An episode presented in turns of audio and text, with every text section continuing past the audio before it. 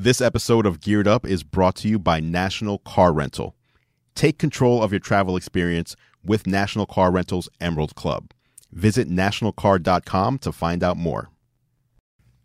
What were the top technologies and gadgets of 2016? We'll be exploring that topic with lots of great picks this week on GeekWire from geekwire.com in Seattle. I'm Todd Bishop. And I'm John Cook. Joining us here in the GeekWire newsroom is Andru Edwards of Gear Live and the co-host with me of our brand new podcast, Geared Up. It's great to have you here, Andru. Thank you. What's going on, everybody? All right. So we've got a lot to talk about. Here in front of us on the table are an array of gadgets. A plethora. That Andru has picked, and John and I will be chiming in with our own picks over the course of the episode. Andru, I want to start with something really specific, if you don't mind if I jump in from your table here. Please do. And that is, I know this is probably the least sexy device. But this one. And by the way, if you're listening on the podcast or radio show, if you go to GeekWire, we'll also have a video. We'll do our best to describe it here. But this is a hard drive, and it's, oh gosh, this could fit in your wallet pretty easily. It would add a little bit of bulk to it. Depending on your wallet, I guess so. I don't know if you'd want to do that because, Todd, the branding on there is what? Samsung? So maybe it would blow up in your pocket? With flames. Yeah. Hopefully this one doesn't, though, Andru. Tell us about this. It's the T3. This is T3. So what this is basically, this is a very portable hard drive. It's actually not even a hard drive. It's a solid state drive. So inside here, no moving parts. Very fast. It has a USB 3.1 USB-C port on it, which means it can do 20 gigabits per second. Transfer rates very fast. I can edit 4K video off of this on my laptop on the go. So this is one of my picks just because it's USB-C. Big shout out to USB-C, by the way. This was the year of USB-C. Much faster. The port is fantastic. You can use it for a lot of stuff, but it allows stuff like this where you can just get a whole bunch of performance in a tiny form factor. So for a 1 terabyte drive, say 3 years ago, you would have had a brick on your desk spinning with a regular hard drive. Exactly. Here it is. It's flash. It could easily fit. You could fit 2 or 3 of these in your back pocket. Oh, yeah. This is incredible. Just it looks like a battery for a smartphone. It does. It's small. So, yeah, this is definitely one of my picks. This is a terabyte, so I think we looked it up. It was about $350 for a terabyte, which sounds expensive, but for a terabyte of flash storage is not that expensive at all. But if you don't need a terabyte, you can get 512, 256, and obviously those would be much cheaper. But if you're looking for portable storage that is compatible, again, USB-C, so you can plug this into a laptop, you can plug it into a Pixel device or anything that's USB-C, a GoPro, directly. Now, could you plug it into an iPhone? Well, you can't plug it into an iPhone because an iPhone is lightning. Lightning, okay. Yes. So this actually ties into something that should be a New Year's resolution for everybody, and that is backing up your devices, your computer. John, how often do you back up your computer? Usually when Andru comes on the show and tells me it's time to upgrade. It's time to update. So annually. So right about now. Very cool. So once again, wait a minute. What about you? You didn't answer that question. Oh, I back up almost every day. I use Time Machine, and I have multiple 2 terabyte hard drives, one at the office and one at home. And when I get to the office, I merely just plug in the USB and I'm good to go. So I am very, very conscientious about backing up. I love getting things off of my computer hard drive because I feel like I want as much storage available on there as possible. To me, it's almost just like brushing your teeth. You know, you want to make sure that you back up every day. That's good. It's good. It's good tech hygiene. Yeah, is what I'm saying. Exactly. I use a Time Machine as well. So my computers are backed up every hour. Any changes that have been made, back up every hour. And then I also use a service called Backblaze, which you install on your computer, and I think it's like $5 a month, and it's unlimited backup off-site, so it's over the internet for your computer and any hard drives that are attached to your computer. Yeah. So if you plug in a 12 terabyte RAID to your computer, it'll back that up as well, $5 a month. So. Very, very cool. Well, I have never been so excited about a hard drive, or actually not a hard drive, a flash drive. Right, it's cool. Yeah, very cool. So that is the Samsung T3 portable SSD drive. Yes. And they do make them in other US, so you don't have to get USB-C. Like if you don't have USB-C, you're not using that yet, you can get them in the older style USB as well. Very cool. All right. So if you're just joining us, we are talking about the top technologies and gadgets of 2016. It's Todd Bishop and John Cook with Andru Edwards. What else is on your list, Andru? All right, well, let's talk about smartphones real quick because that's one of the big ones every year. Although I don't know how many people actually get smartphones for the holidays. It's a pretty expensive thing, and you have to get contracts and all that. But if you're looking for a good phone, two of my favorites of the year were, I mean, my favorite phone of the year is no more, which would have been the Note 7. Wow, what a bummer. I mean, it's horrible. It's hard. By the way, just to veer off for a second, did you see the story of someone who was on a flight who turned on the hotspot on their phone and named it Samsung Note 7. Oh. So the captain of the plane said they were going to land the plane if no one fesses up.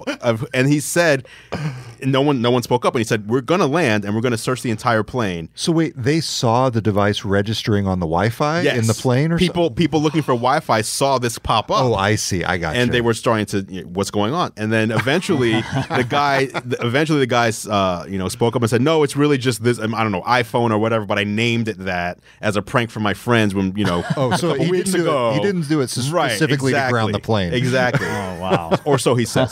But yeah, so that was the best, in my opinion, the best hardware smartphone released of the year was the Note 7. It was fantastic. And in fact, I would have loved, in my perfect world, I would have a Note 7 that runs iOS. That would be your ultimate device. Fantastic, yeah. Ultimate device. So RIP.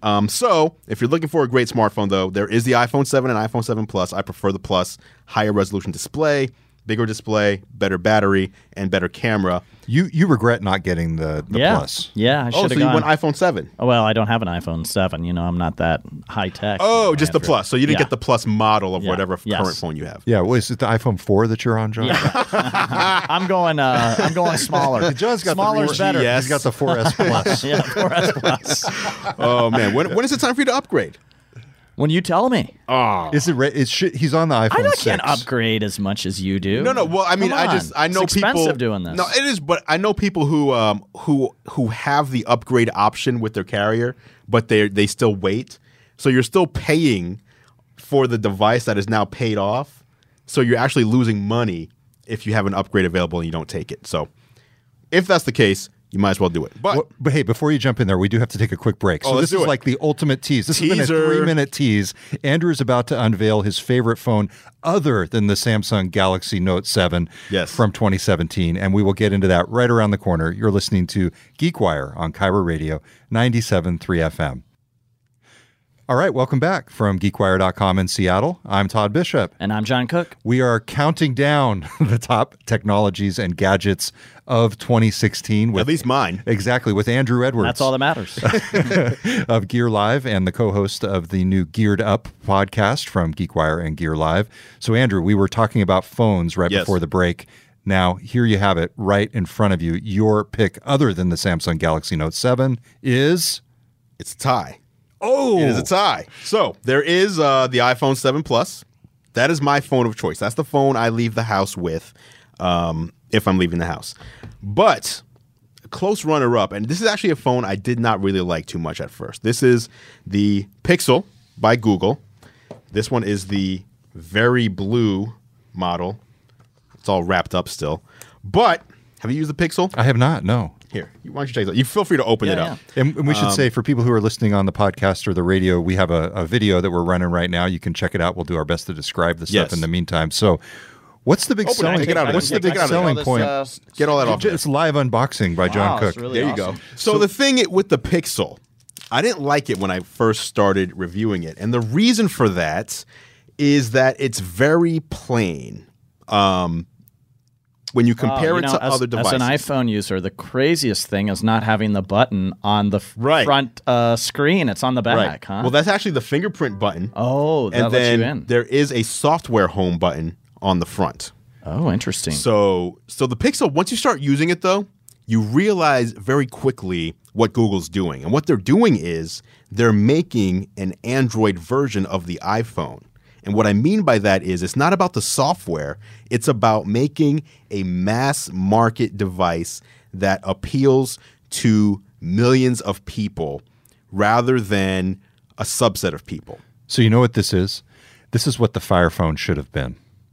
Yes, it is. Imagine if Amazon had gone this route, a simple basic phone that just opened a portal into the world of Amazon. Why didn't they do that? Because Amazon's all about selling. That's their problem. Yeah, but they are all about selling. But with the Fire Phone, they were all about this whiz-bang technology that nobody really used. They should have just gone simple like this. We would be talking about the dominance of Amazon's Fire Phone if they had gone this route. Right. Or at least the competitiveness. They did a couple of things very well with the Fire Phone that Google's actually doing now. So when Amazon released the Fire Phone, one of the big things they said was any picture you take on this phone will be backed up in our cloud, unlimited storage. Right, that's true. And now Google followed that up with any picture taken on a Pixel and any video, including 4K video in full quality, is saved to Google Photos in the cloud, unlimited storage. And then do they use that to inform their search suggestions for you? That may or may not. I don't know. But the thing is, I mean, I don't like that either. But it really puts pressure. Because with Apple, if you run out of that initial, 20 gigabytes of iCloud storage, and you have all these pictures, you have to pay to upgrade. I love the fact that Google is saying any media you capture, it has to be with this phone, is saved in the cloud in perpetuity in full quality. So that's for awesome. $650, same price as an iPhone, same entry-level price, same storage, everything, Google's giving you what I feel is a better package than what Apple's offering. So is this just Verizon for now? It is Verizon if you want to buy it from a carrier, or you can buy it from Google themselves unlocked. Okay, and then you can take it to any of the other carriers? That's a good question. I don't know. I think you still have to go with either Verizon or Sprint. That's right, because that would be the or international. Yeah. Okay. So, but still, it feels good in the hand, and it's actually in between. This is a 5-inch display, so it's in between the iPhone and the iPhone Plus models, which are 4.7 and 5.5. This is 5 inches, and actually, this would be my preferred screen size. Like, I actually feel my iPhone 7 Plus is just a little too big. For one-handed use, so that's why I didn't go big, right? But you went small, so this is in between. Yeah. This is the perfect size. So for a guy who has an iPhone 4S Plus, like myself, right? we should be clear. Yes, you have an iPhone 6. That's right. Come on. Make the case, because I'm actually really intrigued with this product as a big Google user. Okay. I use Gmail. I use Docs. I'm in the Google ecosystem, but I've never been Android. Should you make the case to me that I should go off the iPhone and switch to the Pixel? I've been thinking about it, but I just don't really want to go Android. Yeah, no, the only case to be made, well, not the only one, but one of the major ones is number one, at this point in 2016 leading into 2017, iOS and Android are both fantastic. They're both well thought out, fully fleshed out. But you know me. You know my learning curve. That's true. As many, many years on this kind of stuff. You're still running iOS 7. I understand this. But the other thing is, if you are in, like you said, you're deeply entrenched in the Google ecosystem. Actually, I was going to say you're going to get a phone made by Google. But on the flip side, I find Google's apps for iPhone to be actually superior than our Android apps. So I can tell you that Google's Gmail app for iOS is far superior to the native Apple Mail app for iPhone when you're using Google, when you're using Gmail. If you're a Gmail user. So that one, I don't know. But I mean, luckily, when you buy these things, especially from the Google store, you have a 30-day return policy. I would say we can actually do this for a future episode. You order one, use it for a month, and then we invite you on to Geared Up.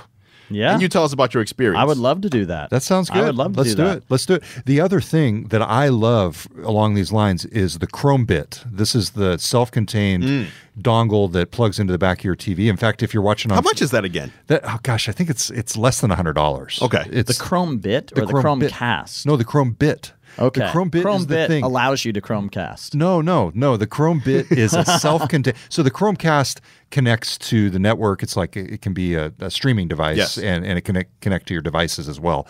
The Chromebit is a self-contained computer in a very small little cylinder that you plug into the HDMI port of any display. That's so like a mini Chromebook. Okay. So this is what you're using on the back of our TVs around the office. I'm using it literally on this screen right now to run the slide here. This is being run.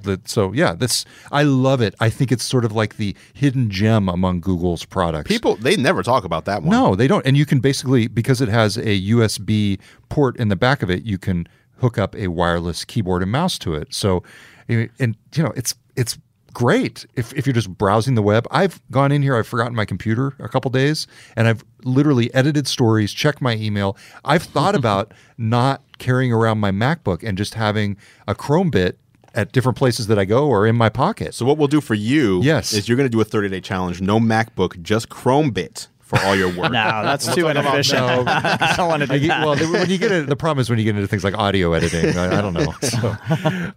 So yeah, and by the way, I got my wife, this will air after Christmas. Okay. So I got my wife a Google Chromebook to replace our original Surface RT. Finally.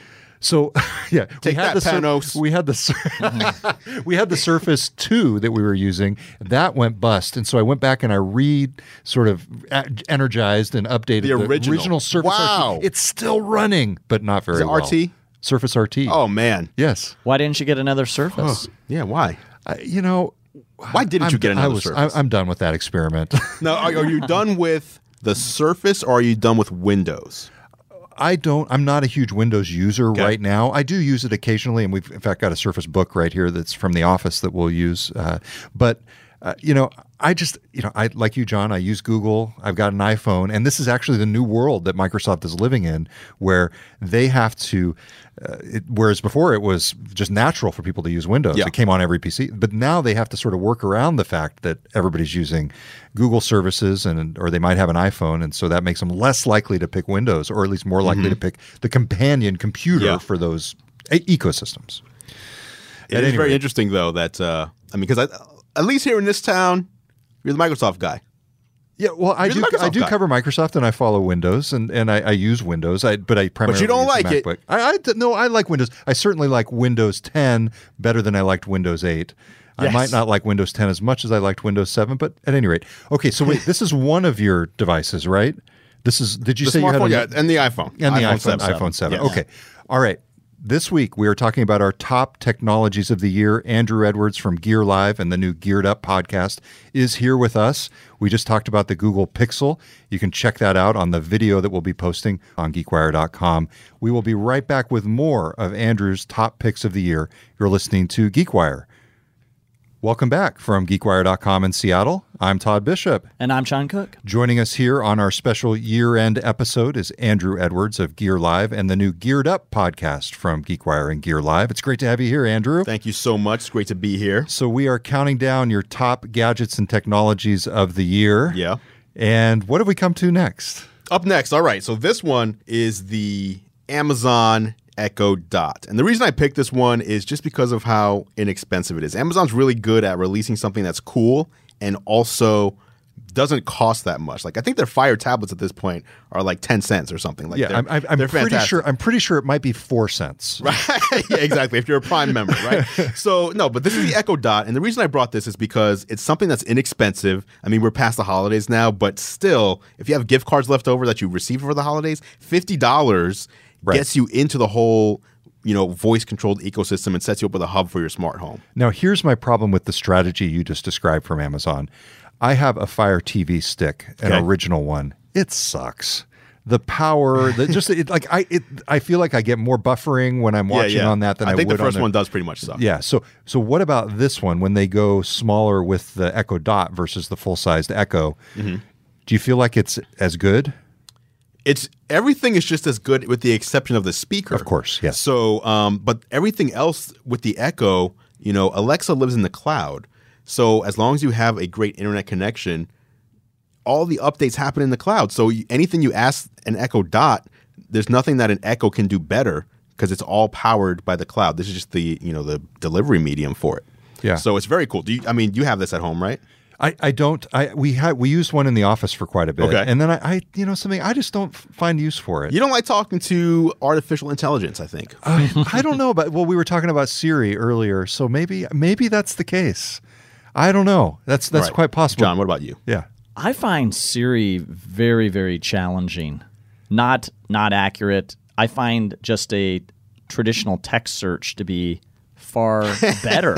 I mean, I ask web search, right? Yeah. I ask Siri stuff all the time, and it's just like it is just so you try. Totally, and I do try. Okay. I'm like, oh, and it just does not work. Yeah. And I've played around a little bit with the Echo. I'm kind of with Todd. I don't see a huge use for it in my life. Do you have one at this point? Home? I don't. Okay. But now, I could see, because I'm a big user of Sonos, so I could see it potentially replacing that at some point. Or working in conjunction with Sonos. Yeah, yeah, I'd love it to work with. I think it might already. I think they released something over the past year. We need to look that up. Yeah. But they clearly are getting to the point where you're going to be able to use a lot of these different devices together.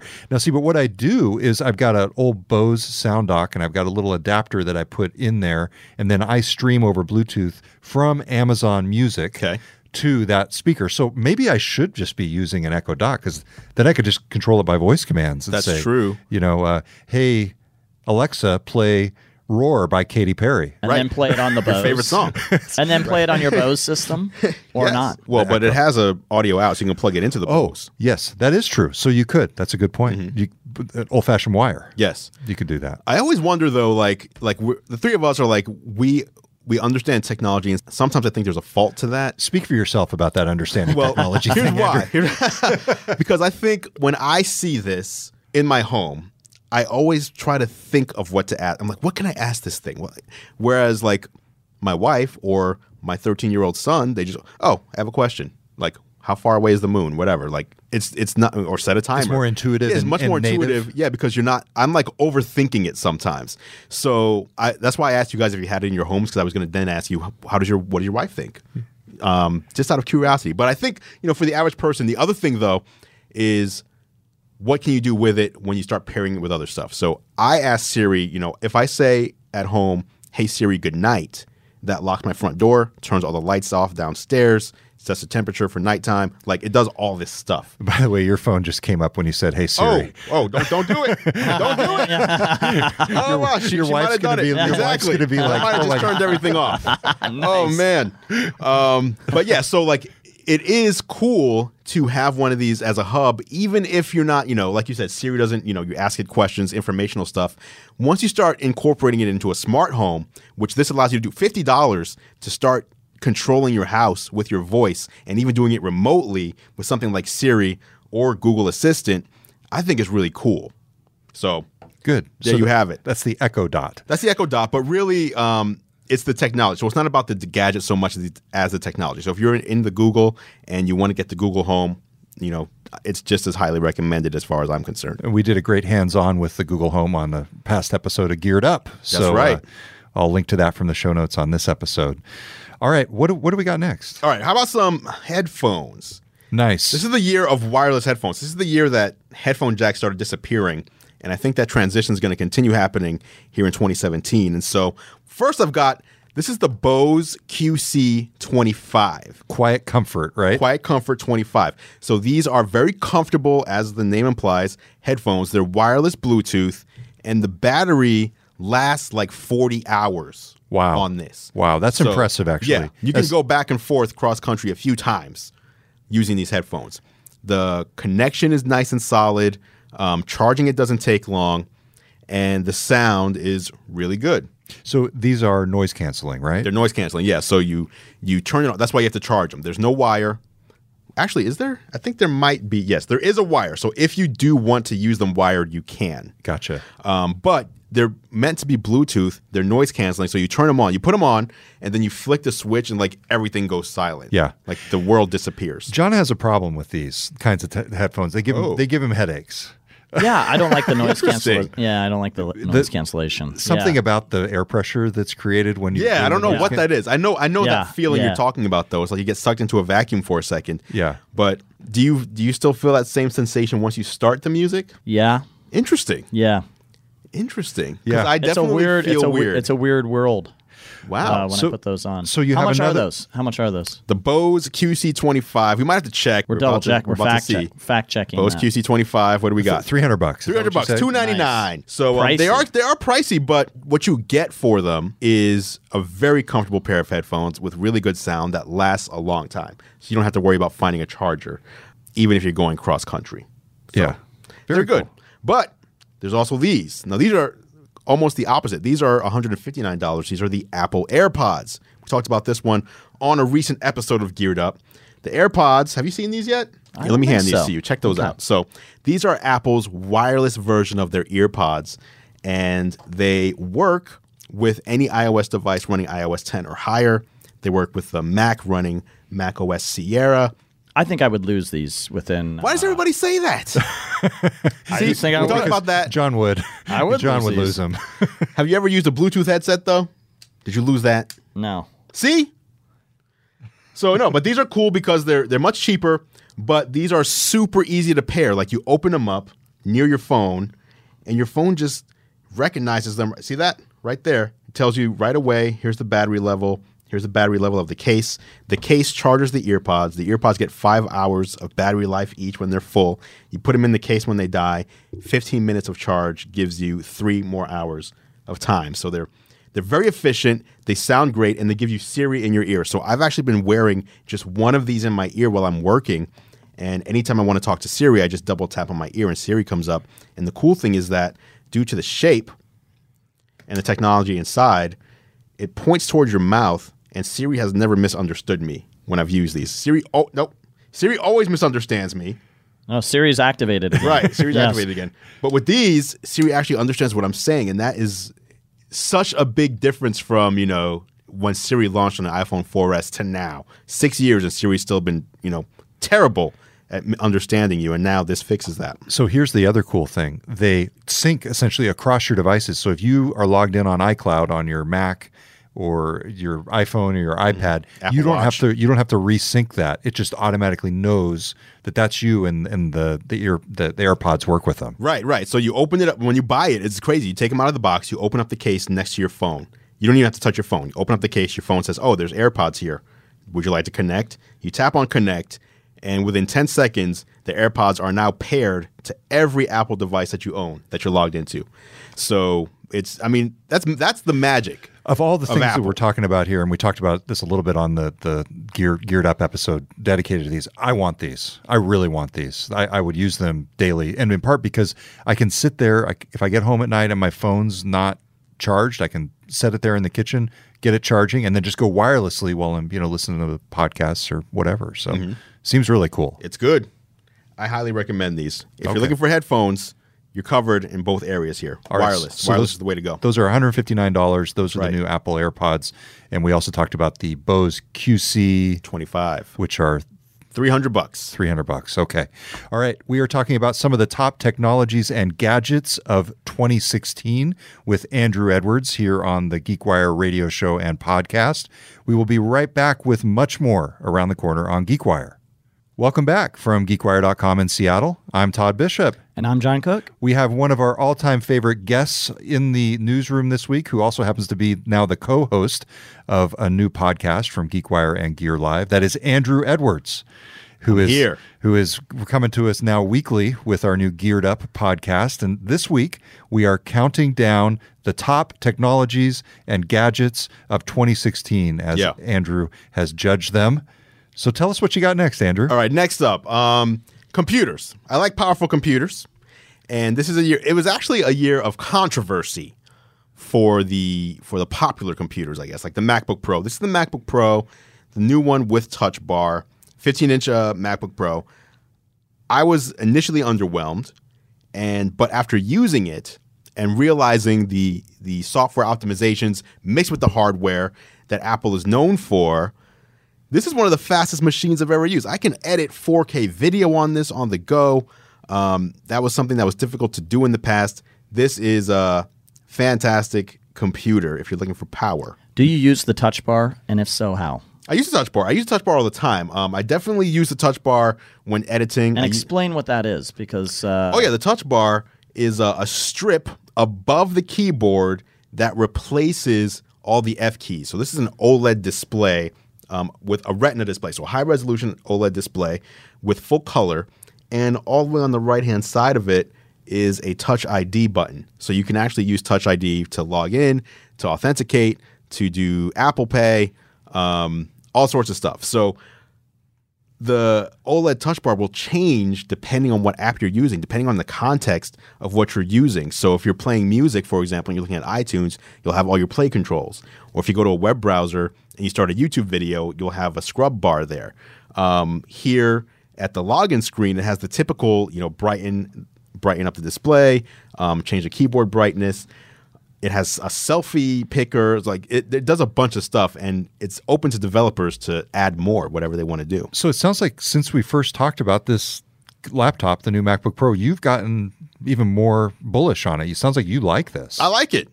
Yeah. I mean, like I said, when we talked about it first time, I was kind of underwhelmed, I guess, but actually using it in practice and seeing the speed. And also embracing Thunderbolt 3 and USB-C. Like once I went there with it. Now explain that. Explain the difference there and why you like it. The difference is that this computer only has, aside from the headphone port, it only has USB-C Thunderbolt 3 ports, which means anything you want to plug into this computer either has to be a USB-C shaped cord or you need a dongle.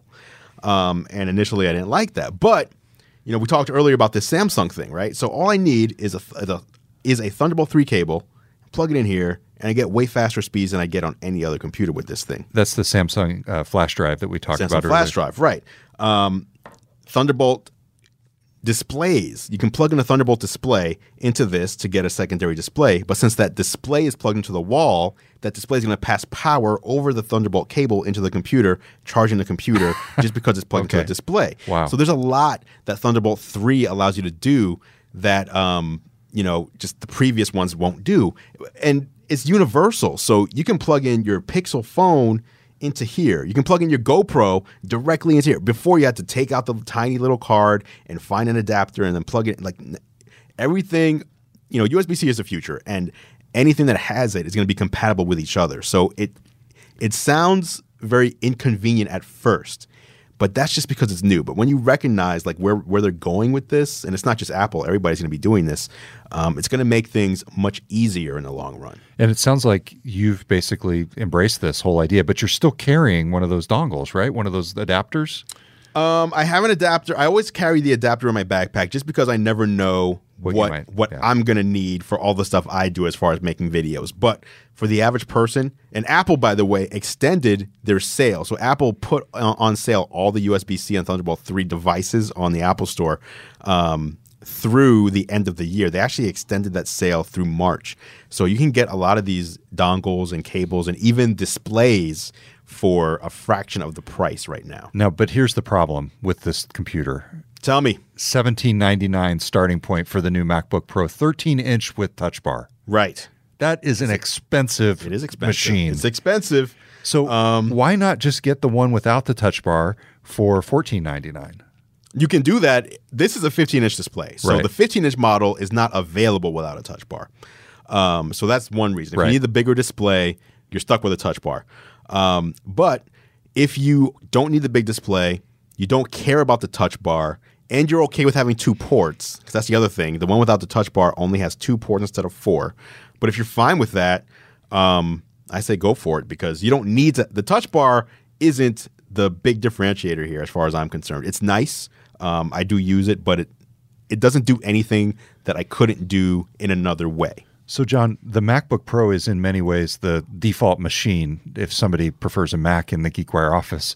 Should we be going for the Touch Bar when we get people? No, it's too expensive. Yeah, it is. It is too expensive. It sounds like we all have 13-inch MacBooks, so we probably end up going for the low-end machine. Right. But still, it's a beautiful piece of hardware. Nobody makes a piece of hardware like Apple. That is true. Now, if you have a video editor in house, though, do not stick them with a 13-inch non-Touch Bar. I'm just saying. You're going to slow down their productivity. Well, yeah, I mean, this has a quad core. Like, it's dual core versus quad core. It's different processor, way more RAM, etc. So what about the Surface Book? Surface Book. So this is also cool. The Surface Book with Performance Base is one of my favorite laptops out there as well. And so I didn't like the original Surface Book. So we're not showing the Performance Base here. But what is the performance? The performance base is basically the base that you have here, it just has like super high-end specs. Gotcha. So, but it's not like it's very nice. It's fast. It's basically you have MacBook Pro level of performance. So it really is, you know, it's the Windows version of the MacBook Pro, if you will. It works really well. But then you can also remove it. I think they call it the clipboard. I don't know if they call it tablet mode or clipboard mode or whatever. But you put it in clipboard mode, and you have the pen. Right. and it's more versatile. Right. So instead of, you know, the gimmick here with the MacBook Pro is you have the Touch Bar. That's their way of introducing touch into the operating system. And with Microsoft, you have the entire display. It's a tablet, full touch, full pen support.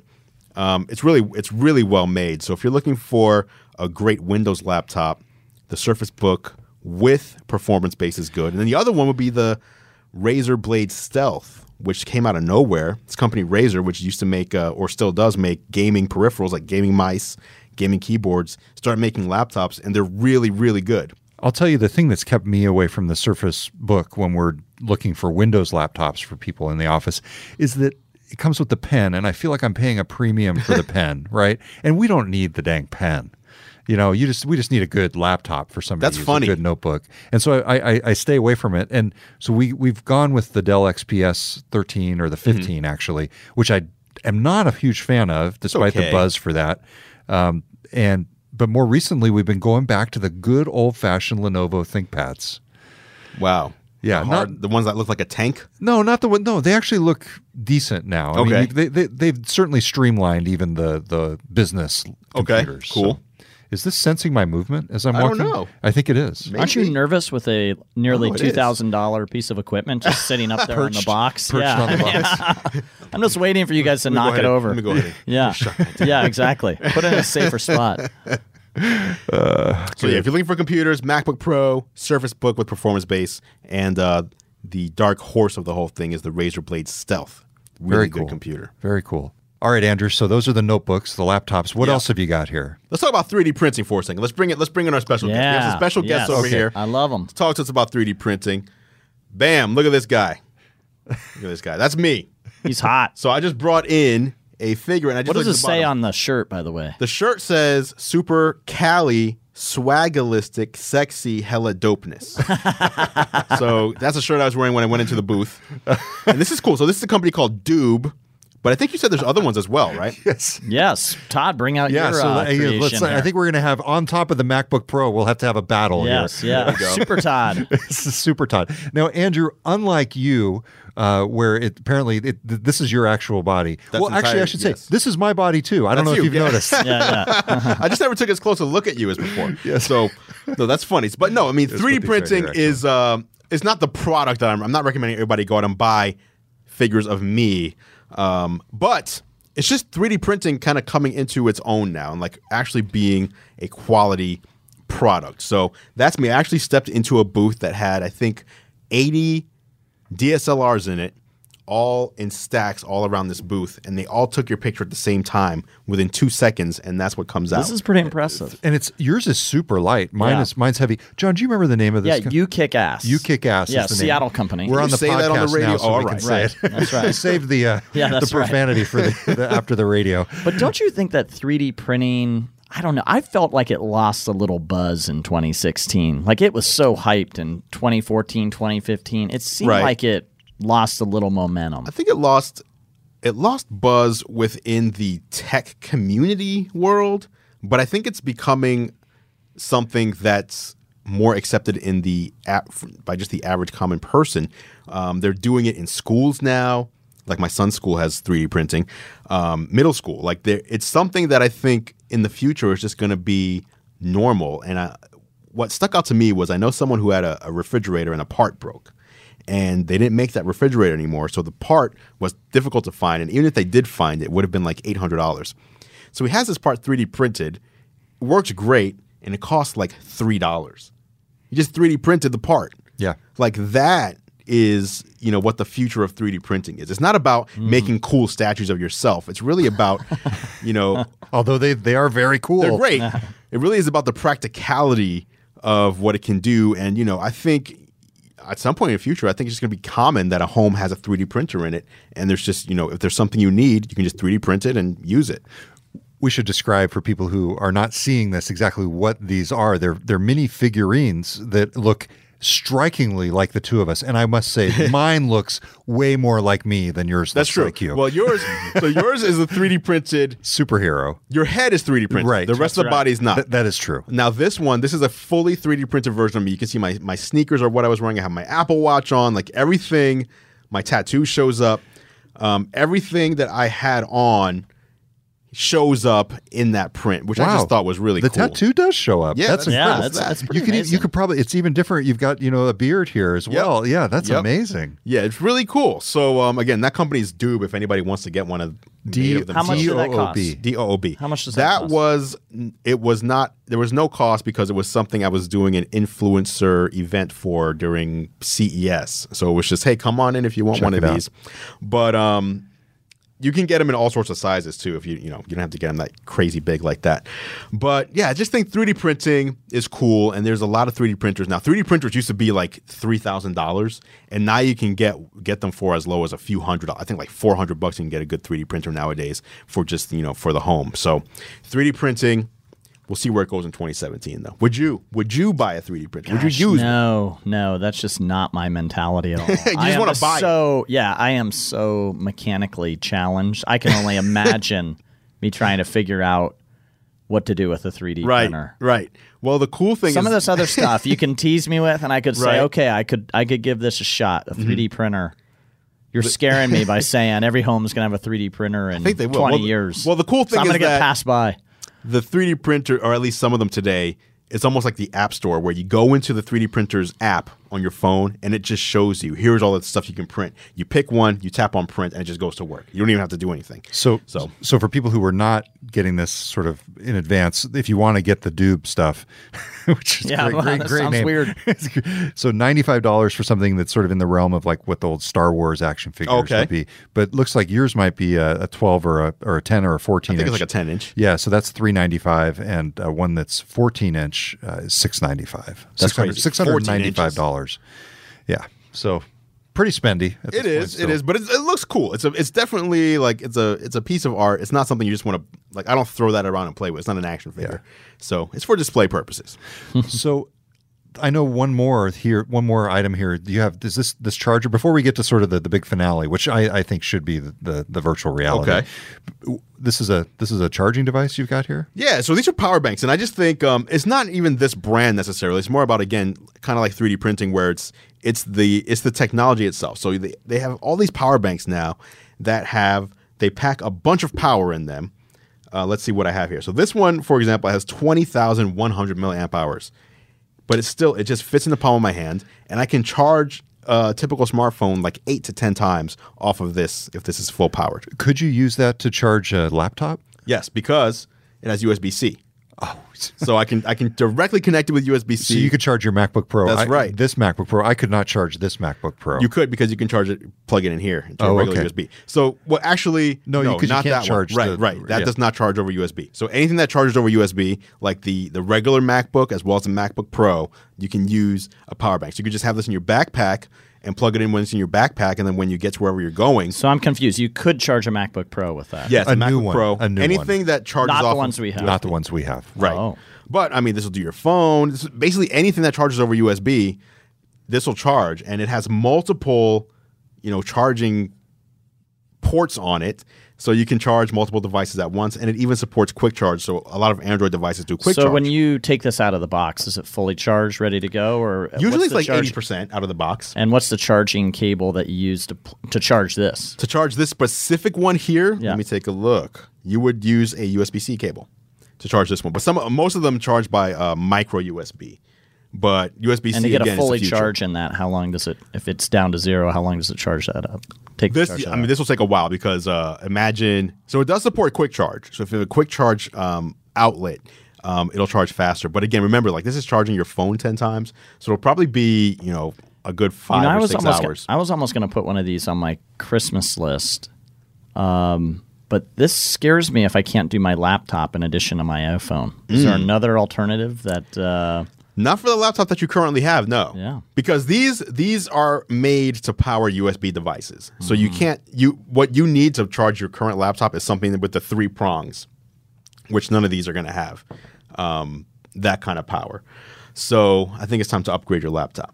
All right. So there you go, Todd. So big GeekWire expense. This is the Jackery device, That's a Jackery, yes. Do you know which model this one is? They all make so many of them. Yeah. Another good brand is Anker, and another one is called Aukey. And they all they each have like 10 or 15 different versions. They'll have one with which is one port or less power or 5 ports. So, but they're all really inexpensive.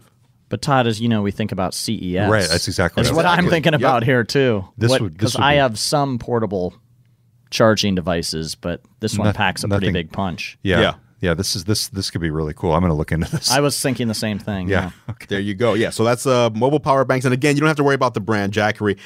It can be Aukey. It can be Anker. They all make really great ones. This just happened to be the one I grabbed. Yeah, and so for people who are watching or listening on the podcast, so this is a beefy little device. It's not the kind of thing you'd find in the grocery aisle at Fred Meyer. No. This is a substantial device. It's substantial, but still not. I mean, it's not that crazy big. Like you can just slip that into a backpack. It's not that heavy. Right. Exactly. Okay. Very cool. All right. Let's talk about virtual reality, shall we? Let's do it. So, why do you think this was one of the top technologies of 2016? It's just cool. It's something different. It's something new. Whenever there's something new in technology that doesn't take a lot of explaining, or in this case, with virtual reality, what I've found is you can't explain it to someone. You know, pretty much anything that I use or review, I can explain it. I can either talk to you about it in a video or write an article about it, and you'll get it. It's good. Here's why it's good. With virtual reality, no matter what I say, you don't get it until you actually experience it. And then once you experience it, you realize this is something that you have to experience to get, and you start telling other people about it. So virtual reality was huge here in 2016. Have you guys used like the HTC? Oh yeah. HTC Vive, so here's what I did. Here's what I did. I've used them in a bunch of different demos. A lot of the startups end up using the Vive for one reason or another. During PAX this year, PAX Prime, I went on a mission. I was a bachelor for the weekend, so I was able to spend the entire weekend at PAX. My family was traveling, and I tried every possible virtual reality demo I could. Wow. And I tried it on the Rift. I tried it on the Vive. I did a little bit on the Gear. I did one of those things where you stand up and you move your feet, and that moves you through the virtual reality environment. How was that? I've never even done that. That was really cool. It was a little odd. You like had shoes that were a little slippery, so you could walk in the platform. It was very cool. I think, to me, the promise of virtual reality, especially in gaming, is that you're actually using your human skills. You know, like you're moving in much the same way that you do in the real world. And that's why the tethers are really the one big bummer. The fact that for a high-powered device right now, like the Rift or the Vive, you have to be connected by a cord to the PC. Now, they're working to change that. Right, and that change will actually happen very, very soon. I think the HTC Vive is going to have a wireless module within the next month or two. Yeah. My favorite my other test was I was wearing my glasses, my actual real glasses the whole time, and it's workable. My favorite device in terms of comfort was the Rift. It just felt a lot good. It worked really well. In terms of the experiences, I really liked the Vive a lot more. Just the bigger breadth of experience. Right, I agree. I walked by the Microsoft store today, and I was surprised the Oculus Rift was right out front. Yeah. Why are they promoting it so heavily at Microsoft? So it works with Windows 10, and this is the new Microsoft and the Xbox One. Yes, this question is fundamental that you just asked to the new Microsoft. I was hoping there'd be a HoloLens right now. Well, they have the HoloLens. That's their device, but the way Satya Nadella is doing it, they're not exclusive on their devices. They don't have religion about them. They want to just sort of show the way and be a flagship for the rest of the industry, but they need the rest of the industry too. But as you mentioned, in gaming, where you do see a lot of huge applications for this with the tie-in to the Xbox, I guess that's probably the big thing they're pushing. Well, it's not just that, but when you go to the Microsoft store, they do sell Dell laptops and Lenovo. They sell other brands. I was just surprised how prominent it was. Right. Just walking by the front display during the holidays. Well, the thing is, the Oculus Rift does not work with the Mac. So it is a differentiator for them. If you go into the Microsoft store and you try this out and you're like, I want this, you have to have a PC to use this. So why is that? I didn't know that. Because the Mac does not have the same graphics chips that PCs have. So they're not powerful. Like the Mac graphics chips are made for performance for apps, but not for games. So high intensive games like VR, they can't do yet. Now, I think that may change in 2017. I think Tim Cook has made it pretty clear, AR especially, but also VR is something they see as being in the future of Apple. But right now, you get a high-end gaming PC, the graphics card in there is going to outperform any Mac, including a Mac Pro. So, and you need that for VR. So I think VR is great. You mentioned gaming. I also think there's like really cool opportunity for like movies. Like I want to put on VR and be in a Pixar movie. And like I'm just looking all around. Like I'm in Toy Story and I'm just part of the story. That's like, it's cool. You're Nemo's friend. Right. I'm Nemo's best friend. I'm swimming around, whatever. So yeah, so like these things are pretty expensive, but they... There's a reason, because it's expensive technology, and when you try it, there's really not anything else like it as far as entertainment goes, you know, anywhere. Like you put this thing on and you're transferred into a new world. So what I brought here, I didn't bring the actual VR headsets, but these two devices are part of the whole VR world. So first up is the Daydream View. Have you seen the Daydream View before? I've not, no. All right, so this... I'll hand that to you, okay. Is the VR headset that works with any Android phone with the Daydream feature built in. Right now, the only one is the Google Pixel, but other phones will also be Daydream enabled, and that's Google's, what do you call it, virtual reality platform. And so the cool thing is with this, it's kind of like the Samsung Gear VR, but with this one, you put in a Daydream enabled phone, and the headset wakes up, it puts the phone into Daydream View mode right away by itself. You close it up, you put it on, you're in. And it's made of fabric. So it's not made of hard plastic. So the reason Google did that is because they wanted it to be comfortable like a piece of clothing rather than like you're sticking a piece of hard plastic and metal to your head, which I think is a good good strategy. So it's breathable, it's not heavy, it's comfortable, and... The whole experience works nicely. This is Google's device, obviously. That is Google's device. They experimented with Google Glass. Why do you think this is going to take off where Google Glass Glass wasn't VR, first of all. Google Glass was just a... Google doesn't do betas the right way. I don't know. Like, they just... They think everybody is like a hardcore super tech nerd and just accepts all their stuff when, quite frankly, that's not how the world works. You look at Snapchat Spectacles, it's like the same thing. It records you. All it does is record you. That's all they're meant for, and everybody loves them. Google Glass, on the other hand, people were so weird about because it's Google. Google doesn't get, I think, the average person's, you know, feelings about that kind of stuff. But you think they have with this? Yeah, because this, you're not recording anybody. You're just playing games and watching videos in your own personal little theater on your face. This one, this is the Oculus Rift touch controllers. And this one I think we can even open up and I can show you guys. So obviously Facebook owns Oculus, which is the maker of the Rift. And you mentioned a little earlier that you liked the HTC Vive more. And I assume it's because you could use your hands inside the HTC Vive's world versus the Oculus Rift. You can just look around, but you can't really move around. True to some extent. Yeah, although I was using, at PAX, I was using the touch controller. Oh, okay. So, fair enough. And you still had the same opinion. I still did, just because the breadth of experience on the Vive. Okay. The number of games and apps, and I just had better experiences overall with the Vive. So the touch brings the Oculus Rift into parity with the HTC Vive in that you can now use your hands while playing with the Oculus Rift. And it has another sensor in there, so you also get some room scale. The thing with the HTC Vive is that it actually tracks you as you walk around, so you can literally move around your room that you're in and approach different areas of the VR world, whereas the Oculus Rift was more about looking around, but you couldn't really move around. So now that you have more cameras to pair with your Rift, you can also do the whole moving around and using your hands. Now, ergonomically, the way it feels in your hand, here, try that out, John. I like these better than the Vive controllers, personally. I think these are these are cooler. One of the games I played, I can't remember what it was, but you basically threw fireballs across the sort of this barren urban wasteland at each other. It was really fun. And throwing fireballs with these touch controllers was really easy and cool, very intuitive. Yeah, I like the touch controllers a lot. Yeah, so these are $200 for the touch controllers, and I think it's cool just the fact that now, you know, when if you're a developer especially and you're making a VR game, you don't have to, okay, if I make it for the HTC Vive, I can do this, but if I make it for the Rift, I have to take these features out. Now you can just make the game for both platforms, similar to making a game for a PlayStation 4 or Xbox, and everybody can get the same experience. The functionality is the same, even if the underlying code obviously is different, but the idea that you can basically have a controller, have something along the lines of room scale.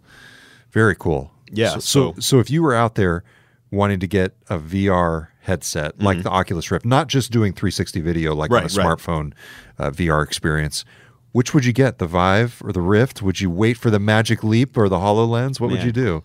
I would love to get the Magic Leap, but it sounds like that's not going to be for a while. Yes, exactly. Not the HoloLens. Is that even a consumer product yet? Not really. Still a developer? No, it's a developer. Okay, I wouldn't do that yet.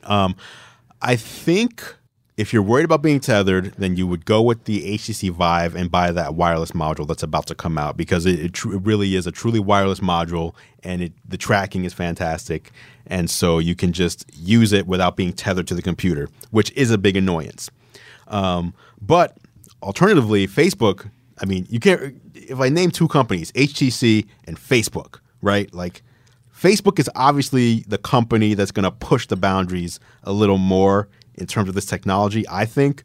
So if you want something that's a little more future-proof, I guess, and a company that's going to be in it for the long haul, Facebook is the one. So I would say get the Oculus Rift. But you got to get the touch controllers if you want the full experience, whereas the HTC Vive comes with that. Right. And HTC is closely linked to Valve in the whole effort with the Vive. So there you have the advantage of Steam. And right. So if you're a gamer, you might want to go with the Vive instead. That's true.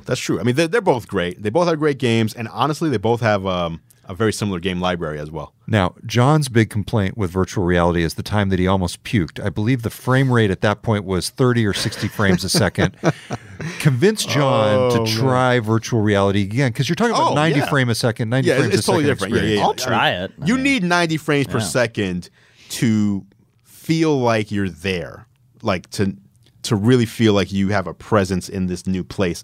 If you're 30 frames per second, I totally understand why you felt that way. And a lot of people still feel that way about PlayStation VR. They'll be playing games on the PlayStation VR, especially like E3. There were journalists playing the PlayStation VR who were getting sick. It's like the reason is because the PlayStation at the time, the PlayStation Pro wasn't available yet. The PlayStation 4 wasn't powerful enough to do that high frame rate, and all these journalists were just getting queasy, and some were even throwing up. So, but now occupational hazard, right? Exactly. So if you're going PlayStation VR, which is also very cool, make sure you pair that with a PlayStation 4 Pro, not the regular one. But yeah, I mean, I totally recommend trying one of these high-end ones with a high-end PC that can push the frame rate, and the experiences are just amazing. And I actually like the non-gaming experiences more than the gaming ones, even though I love games. I just like being able to go into a world and just like observe and like just see like how it just seems cool, like transporting yourself somewhere else. So on the PlayStation VR, I liked that experience in part because the headset is super comfortable. It kind of just pushes up to your face on a track. There's like a halo around your head that really holds it in a nice balanced way. But to your point, being in the PlayStation VR experience felt more like being in the middle of a video game, whereas everything else like the Vive and the Rift feels like being in the middle of a virtual world. Yep. So it's but it's exciting times. I really do think that this was the year that VR became a reality in the mainstream world because of the release of the Rift and the Vive. Yeah, especially the Rift. I mean, if it wasn't for the Rift, I don't even think we'd be talking about this stuff right now. So yeah, absolutely. Very good. All right, let me ask you guys a question. Those were my picks for 2016. Yes. We're done with that. Heading into 2017, what do you guys expect to be some of the breakout technologies of the coming year? I'm going to be driving a self-driving car. I really, next year. You know what's? There you go. I don't think that's going to happen. Well, no, actually. I was joking. Well, if you look at the things that Uber is doing in San Francisco, you know, in some cases against the law. I just read they're moving their operation to Arizona. Yeah, exactly. Yeah. But it's, to me, self-driving cars are in some ways in 2017 where VR was in 2016. I think maybe not quite to the point of mass adoption or mass availability, but I think you're starting to get to the point where people are getting over the conceptual hurdle of accepting self-driving cars. You're starting to see a lot of experiments from a lot of these companies. Maybe self-driving cars will be more of a 2018, 2019 reality. It's going to be a while just because of the legislation. Yeah, it's going to be a while, but... Well, it depends what you mean by self-driving, too. Like, I am in the market for a new car. Are you really? The Honda is... I mean, it barely moves. It's funny. I can't even get it up like the... most basic gradient, you know? It's, are you going to go... Let alone like trying to get up to Queen Anne Hill. You're going to go Model 3? Well, see, that's the thing. I'm thinking I might just not get a car and just use ride-sharing services as a cheaper option. So John, so those are mine. John and I were talking on the phone last night, and John said something so funny that I actually had to write it down. I've got it here. So he said, "Yeah, I'm in the Honda. Well, I figure it's faster than walking. It's cheaper than Uber." And then about 20 seconds later, he said, "I got to get off 15th. This hill is too steep." That's right. That's right. Wow. I pulled off. I wrote it down. I literally wrote it down. It was so funny. That's horrible. So awesome. That's horrible. So give me your advice on what I should do for a car. Ooh, this is good. Okay. Yeah. My dad refuses to go car shopping with me because I am such a pain in the ass about it. So what should I do? This is just my personal opinion because cars are such a personal thing. I am a big fan of the electric cars, mostly because, not just because they're electric, but because they're also, any car manufacturer making them tries to make those cars more gadgety in a way. So, like, I own a Chevy Volt, one of the Gen 2 Chevy Volts, and I love it just because of all the technology that's built into it. The Chevy Bolt that just came out is all electric and had beat Tesla to the market with a car that does over 200 miles to a charge. So what's the name of that? Bolt. Instead of the Chevy Bolt. It's a B. So how do you charge it? You just plug it into your home. So at home, you plug it in your garage or mine. I don't have a garage. Oh, do you have an apartment? Well, no. He's got a house. He's got a house for the driveway. Yeah, that's the thing with an all-electric vehicle. Something where... So I have... So you go to the Home Depot, you get a long orange cord. Is that what you have to do? No, I have a charging station built into my... the garage, but you can also build it into the outside of your home. That sounds like a pain in the ass. It's not. It was like a 2-hour installation. I'm not going to do that. And then you get one. You know, one of those things, those wrap up things that you put the hose in, and then you like pull the orange cord out to the street. Yeah, that's right. Well, listen, I got my Volt almost exact like 13 months ago, and I believe I've bought about 36 gallons of gas in 13 months. So.